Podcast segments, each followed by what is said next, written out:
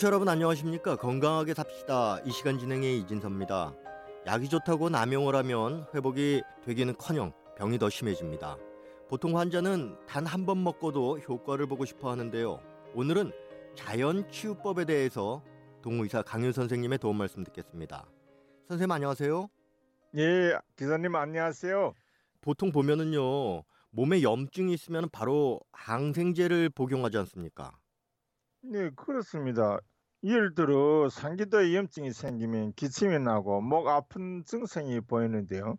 양방에서는 무조건 항생제와 그 소염제를 사용해서 염증부터 제거하려고 합니다. 그러나 한의학에서는 몸이免疫을 도와주고 병든 곳이 기관을 도와서 병증을 없애도록 하는 처방을 합니다. 무슨 말인가 하면 자연에서 얻은 갈근과 승마와 같은 한약재로 몸을 따뜻하게 하면서 염증이 자체적으로 없어지도록 처우하는 것입니다. 이렇게 자연에서 얻은 한약으로 우리 몸이 병을 치료하면 몸에 있는 다른 장기들에 피해를 주는 것이 아니라 오히려 활성화시키거나 협조하게 하는 작용을 합니다. 그런데요, 약이 있다면 약을 바로 써서 병증을 낫게 하는 것이 옳은 방법이 아닐까요? 네. 병이 발병하면 바로 약을 써서 낫게 하는 것이 치료의 목적입니다. 그러나 병을 치료하면서 몸이 다른 장기에 피해를 준다면 그것은 올바른 치료 방법이 아니라고 생각합니다. 양약은 모두 화학 합성약입니다. 이런 화학약제는 몸이 병든 곳을 치료하는 동시에 다른 장기에는 부작용을 일으킵니다. 예를 들면 폐결을 치료하는 항생제 미증계열 치료약은 결핵균을 죽이나 상대적으로 간 세포를 파괴하여 간경화를 가져오게 합니다. 이런 이유 때문에 결핵 환자는 결핵 때문에 사망하는 것이 아니라 결핵을 치료한 후 간이 굳어져서 간경변으로 사망하는 사례가 많습니다. 이렇게 화약은 우리 몸에서 부작용을 일으키고 있습니다. 북한에서 모든 병을 치료하는 대명사로 불리는 아스피린도 그 해열진등 해염은 있지만 상대적으로 위를 자극하여 위궤양을 발병하게 합니다. 네, 그래서 이제 약에 부작용이 있으면 약을 바꿔서 써야 되는데요. 또 어떤 약은 한 번 먹으면 평생 계속 먹어야 되는 것도 있지 않습니까? 네, 그렇습니다. 복용 기간이 정해지지 않고 평생 그 먹으라는 약도 있습니다. 예를 들면 혈압약입니다. 고혈압약은 약을 먹어서 혈압이 더 높아지지 않게 하려는 목적에서 혈압약을 사용하는데 현실적으로 고혈압약을 먹어서 혈압이 안정해지지는 않는다고 나는 생각합니다. 그것은 고혈압약을 정상적으로 먹는데도 혈압이 높아지면서 뇌출혈이 오는 병리가 많기 때문입니다.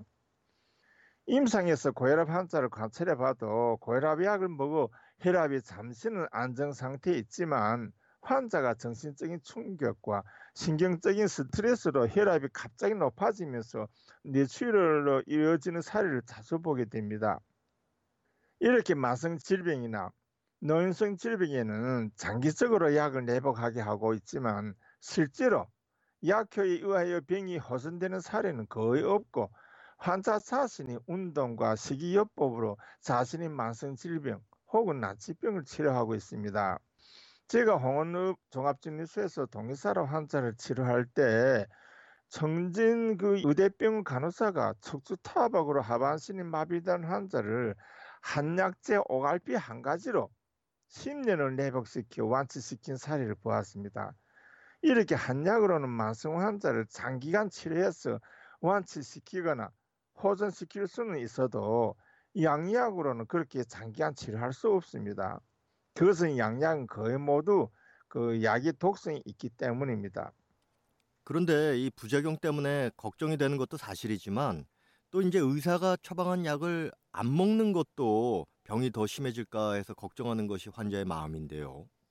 네, 당연하게 그런 생각이 들죠. 먹자니 양약이니까 몸에 해를 줄 것 같고 안 먹자니 병이 더 심해질 것 같고 환자로서는 참으로 난감한 일이라고 생각합니다. 그런데 우리가 알아야 할 것은 양약도 병이 급성기에는 3, 4일 동안 사용하는 것은 몸에 큰 무리를 주지 않는다는 것입니다. 예를 들어 감기를 고열이 나서 병이 다르게 번질 위험이 있을 때는 효과가 빠른 양약으로 병세를 눌러주고 일단 병세가 수어들면 그때부터 한약이나 민간요법으로 몸에 무리를 갖지 않게 치료해야 합니다. 그러나 체열이 없는데 머리나 몸 전체가 아플 때는 신경성으로 오는 아픔이기 때문에 온욕을 해도 몸 아픔이 없어질 수 있습니다. 나는 환자를 치료하면서 삼위일체설을 주장해 왔고 또 그렇게 환자를 치료해서 완치시켰습니다. 삼위일체설은 의사의 정확한 진단과 환자의 적극적인 치료 의지 그리고 그 병에 맞는 약 처방을 말합니다. 이 세 가지 중에 어느 한 가지라도 틀리면 병이 다르게 번질 수도 있고 또 급성 질병을 만성 질병으로 만들 수도 있습니다. 때문에 사람에 따라 진단도 다르고 진단이 다르기 때문에 처방도 다르고 약도 다르게 되는 것입니다. 그런데 의사들이 병리서와 약 처방을 조사해 보면 감기 처방과 위, 위병 처방 거의 모두 동일한 처방으로 환자들을 치료하는 것을 볼 수 있습니다. 이렇게 의사가 환자의 병을 진단하고 동일한 처방을 발급하면 환자는 그 약을 먹으려 하지 않을 뿐더러 의사를 불신하게 됩니다. 네, 그런데요. 그냥 있어도 서서히 회복은 되겠지만 시간이 더디고 또 힘들기 때문에 굳이 좋은 약이 있다면 이 자연 치유법을 쓸 필요가 있을까 하는 의문도 드는데요. 네, 임상에서 환자들 치료하다 보면 환자마다 자기 병에 대한 치료를 제각각으로 하고 있었습니다. 만성 질병이 시달리는 사람들은 잘 낫지 않는 질병에 대하여 포기하거나 치료를 기울리하는 경향이 짙었습니다. 이런 사례는 주로 노인에게서 많은 비중을 차지하였습니다. 이와는 반대로 젊은 사람들 경우에는 치료 효과를 급하게 바라는 경향이 많았습니다. 그런데 좋은 약을 써서라도 병을 완치하라는 것은 생활에 괜찮은 사람들에게서 많이 나타났습니다. 굳이 약을 쓰지 않아도 될 것을 그것도 보약으로 여름 건강을 챙기려는 사람은 주로 간부들과 중년층이었습니다. 여름이면 모든 사람이 땀 흘리게 되어 있습니다. 그런데도 기가 허하고 몸이 약하면 땀이 많이 난다고 하면서 보약을 쓰려고 합니다. 여름인데도 땀이 나지 않는다면 그게 몸이 이상 있는 징후라는 것을 사람들 잘 모릅니다. 이렇게 여름에 땀이 많이 날 때는 오이 냉국을 많이 드셔도 땀이 잦아듭니다.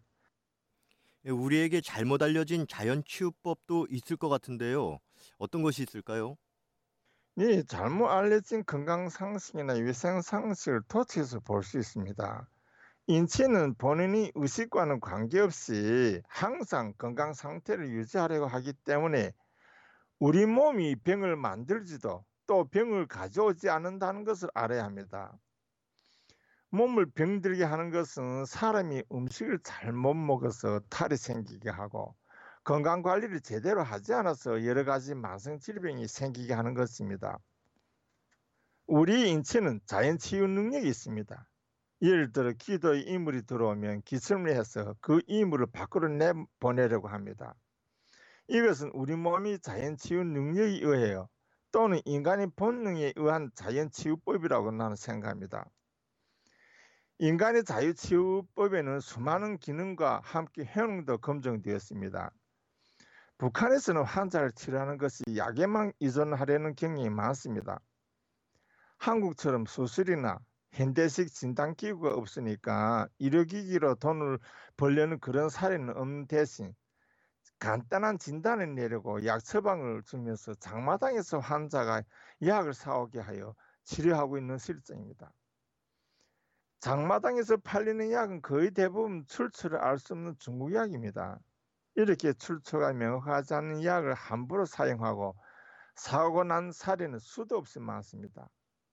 때문에 될수록 약으로 병을 치료하려고 하지만 말고 내 몸 치유 능력을 잘 살리는 것이 무엇보다도 중요하다고 생각합니다. 네, 이제는 마칠 시간이 됐습니다. 자연 치유법을 쓸 때 꼭 명심해야 할 것이 있다면 어떤 것이 있겠습니까?